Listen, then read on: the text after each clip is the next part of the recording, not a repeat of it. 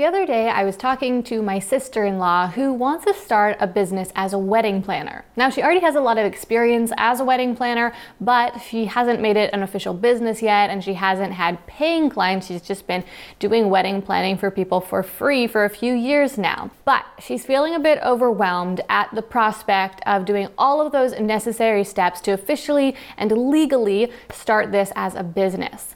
And I know that she's not alone. A lot of people who want to start a business feel the same way. They feel overwhelmed by all those things they need to do, or they feel like they have no idea what the things they need to do are, and so they feel overwhelmed just by the unknown.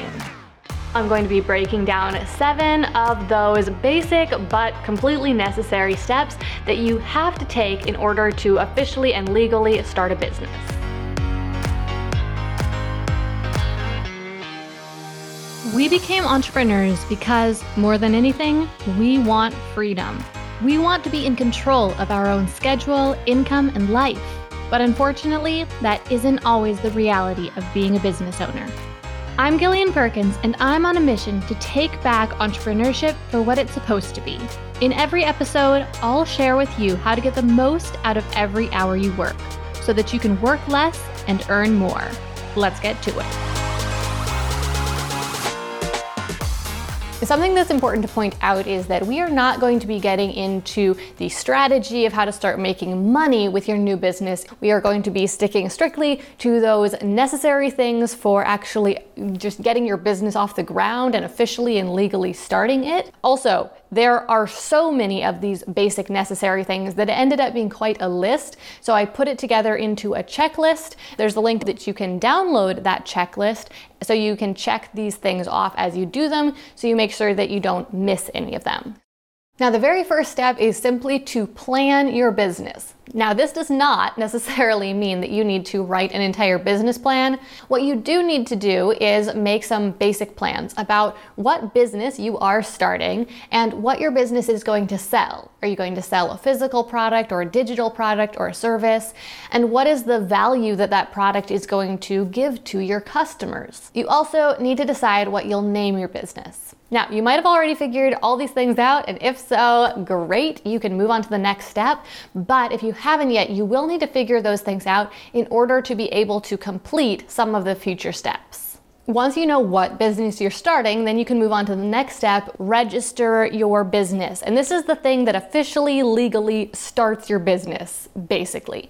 Now, before I get into this, I have to give a legal disclaimer. I'm not a lawyer, I'm not an attorney, I can't give you legal advice on how to start a business or anything like that. So, this is for general information purposes only. I'm going to be referencing a few sources throughout this, but I would highly recommend that you do your own research on on how to legally start a business in your specific state or country. And that brings me to the other important point, which is that this information is specific to the United States. It's very similar to how you start a business in most other countries, and it can give you a starting place. And I'm going to give you some specific Google terms to look up to find out how to do each of these things in your state or country. Um, but yeah, I just want you to know that this is United States specific. Also, a little bit of good news it's actually really easy to start a business in the United States, and there aren't that many hoops to jump through.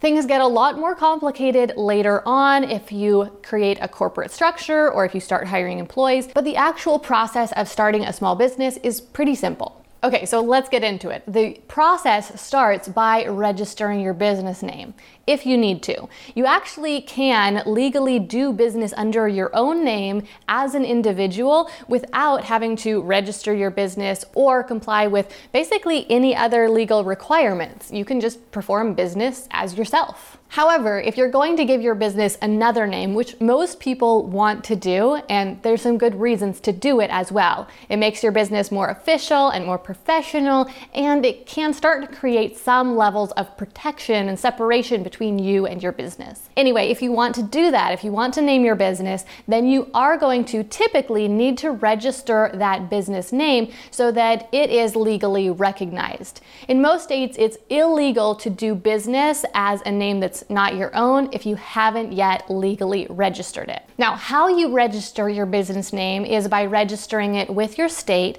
and this process is a little different from one state to the next, but it basically involves just filing a piece of of paperwork, which you now can do online in pretty much every state, and paying a small fee.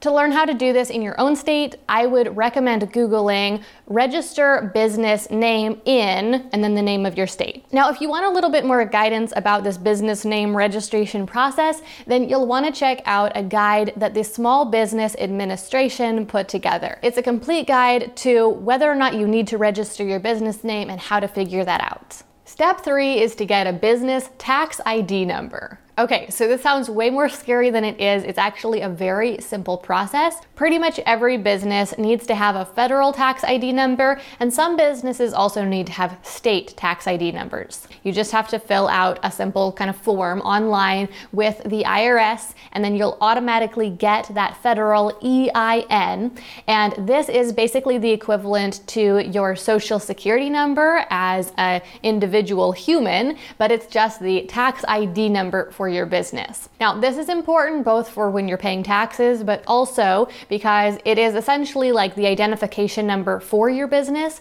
And in order to do certain things, like open a business bank account, you have to have this number so that they can keep track of exactly who you are as a business. The next step is to get a business license. Maybe.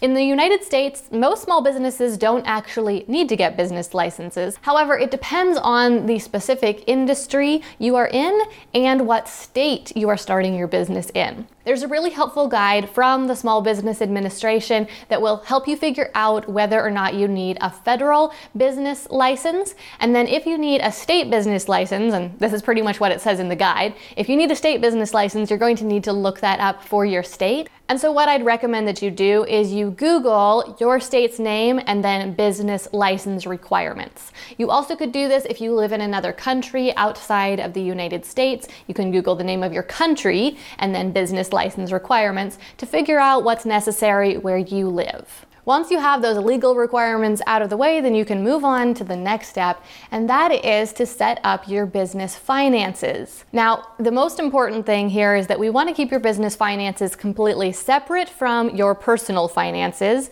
That's important for keeping organized and creating separation between your business and your personal life, which starts to create some degree of protection. Now, the easiest way to do both of those things is to open a business business bank account. As soon as you open a business bank account, then you can run all of your business transactions through that bank account. Every time you get paid, the money can go straight into that account, and you can pay for business expenses out of that account. And that makes it so your business money will automatically be completely separate from your personal money, creating that separation. It also means that when it comes time to do your taxes, it'll be very easy to figure out exactly how much your business earned and how much it spent. Opening a business bank account is pretty simple. You can just show up to your bank of choice, perhaps the one you currently do your personal banking at, and ask to open a business bank account. However, there's one very important requirement, and that is that you will have to have a federal EIN, a federal tax ID number for your business, or else your bank won't let you open a business bank account. So it's important that you do that step first. With your business bank account open, you are well on your way to financial success and organization with your new business. The other part of setting up your business finances, though, is to create some sort of bookkeeping system for your business, some way that you're going to keep your money organized and to keep records of the different transactions that your business has. So, first, of course, you have to decide what system you're going to use.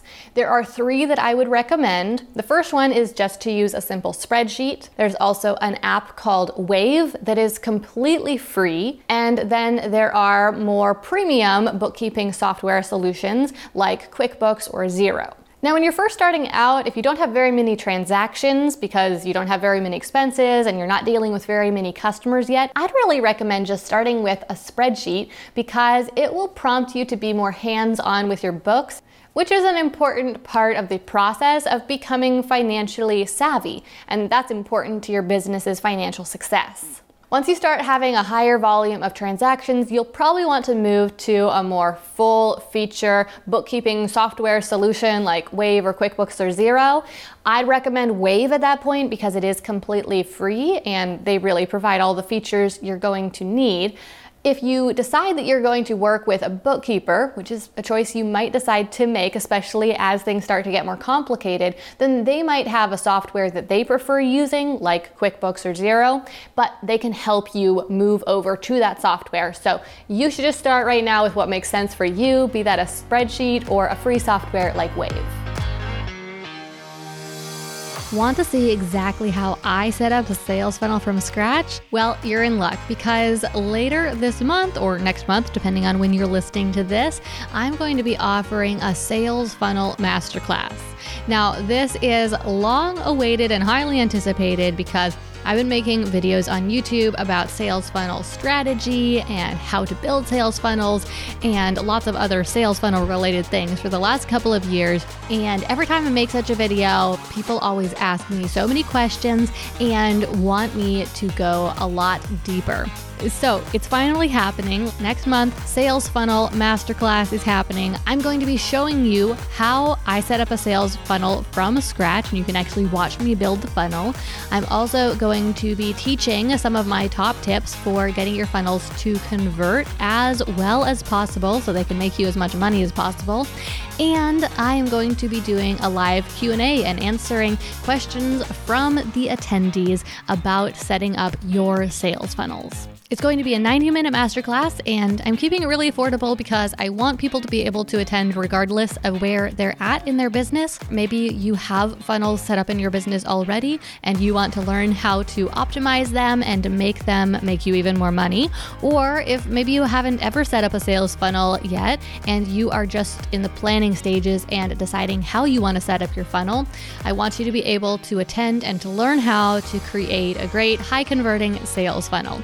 So if you want to find out more and sign up to join us for the masterclass, then either check the show notes for the link or head to gillianperkins.com slash funnel dash masterclass. Again, that's gillianperkins.com slash funnel dash masterclass, and I'll see you there. The next step isn't legally required, but it is a really important foundational thing to do to start your business if you want to turn your business into a success. And that is designing branding for your business. So, branding means a lot of things, but here we're talking about the visual branding for your business the colors and the fonts that you're going to use, and your logo, and what the overall aesthetic of your brand looks like. Now, I know that might not sound that important, but Think about it. People can only really interact with your business if they can see your business somehow. And that might be as a local business where they go into your storefront, or it might be online where they visit your website. And either way, your business is going to have something of an appearance, even if you don't design it intentionally. But if you take a little bit of time to create some intentional brand design for your business, then it's going to give your business a much more professional appearance and also a more appealing appearance that will attract the right customers. Whether you like it or not, people do judge books by their covers, they judge by appearances. And when it comes to your business, it means that people are going to judge how professional your business is and even the quality of your products based off of the quality of your brand design. So, when it comes to actually designing your branding, the first question you have to answer is Are you going to DIY it or are you going to hire a professional? Now, most people, when they're starting their own small business, they're doing so on a limited budget, and so most people choose to DIY their branding to save money. And I think that this is actually a smart move, even aside from just saving money. It helps you to work things out on paper and discover what you like and what you want your brand to look like. Down the road, you might decide to hire a designer, and that can really help to uplevel your brand. But when you're first starting out, I'd recommend just getting your hands messy and seeing what you can come up with. So here are four tips on how to design your own branding. First of all, start out by getting inspiration from other brands. Now, no, you're not gonna copy exactly what you see from another brand, but looking around at other brands will help you figure out what you like and what you don't like and to give you ideas. And that'll give you a big step forward as you start to design because it'll essentially make it so that you aren't starting with a blank piece of paper, but you're already starting with a lot of resources and ideas. Next, you need to think about how you're actually going to do the design work.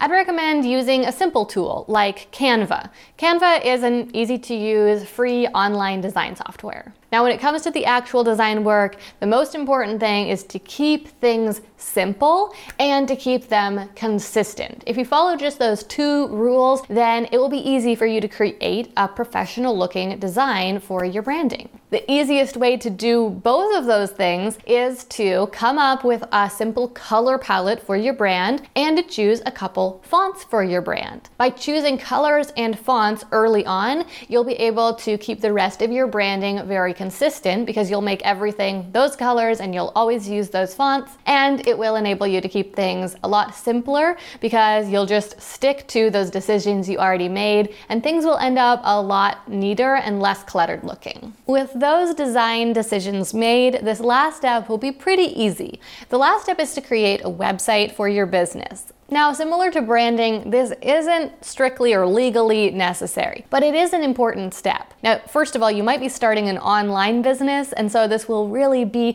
the face of your business online. Even if you have a local business, though, a lot of people will want to do business with you online or at least find out more about your business and whether or not they want to visit your location. And a website is a really effective way to accomplish those things. Really, the reason why a website is so important is because if someone wants to do business with you, then you want to make it as easy as possible for them to purchase your products or hire you. Your website definitely doesn't have to be fancy or complicated or big. In fact, a simple website is often the most effective because it can provide everything that this potential customer needs without distracting them or overwhelming them with too many options. When I built my business website, it was quite a few years ago, and I did it using WordPress because that was pretty much the only option around at that point, and I wasted a lot of time. I literally spent the first couple years of trying to start my business just trying to get my website to do what I wanted it to do.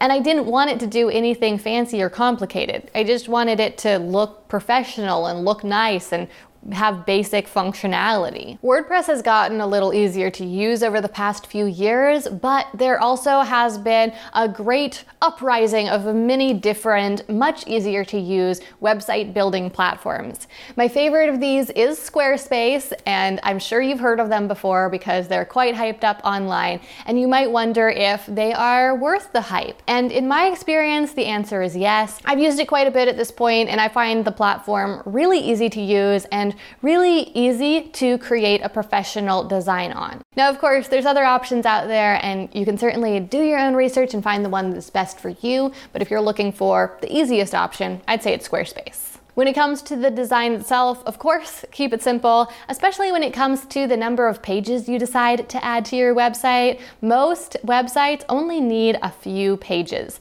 You need a home page to kind of give the basic rundown about your business and the overview and to send people toward whatever action you would recommend that they take and that they would most likely want to take. You'll probably want to have some sort of about page or about us or about our company, something like that, that explains who you are and what you do. And then you'll want to have a shop page of some sort. This could be a products page or a services page, but somewhere where people can go to find out what you offer and to find out how to purchase that thing. And then you'll also want to have a contact page or possibly an application page or something like that, but some way in which people can get in touch with you. Those are really all the pages that most small business websites need to have. However, there might be other pages that you want to add, and that's totally all right. Just start with the basics.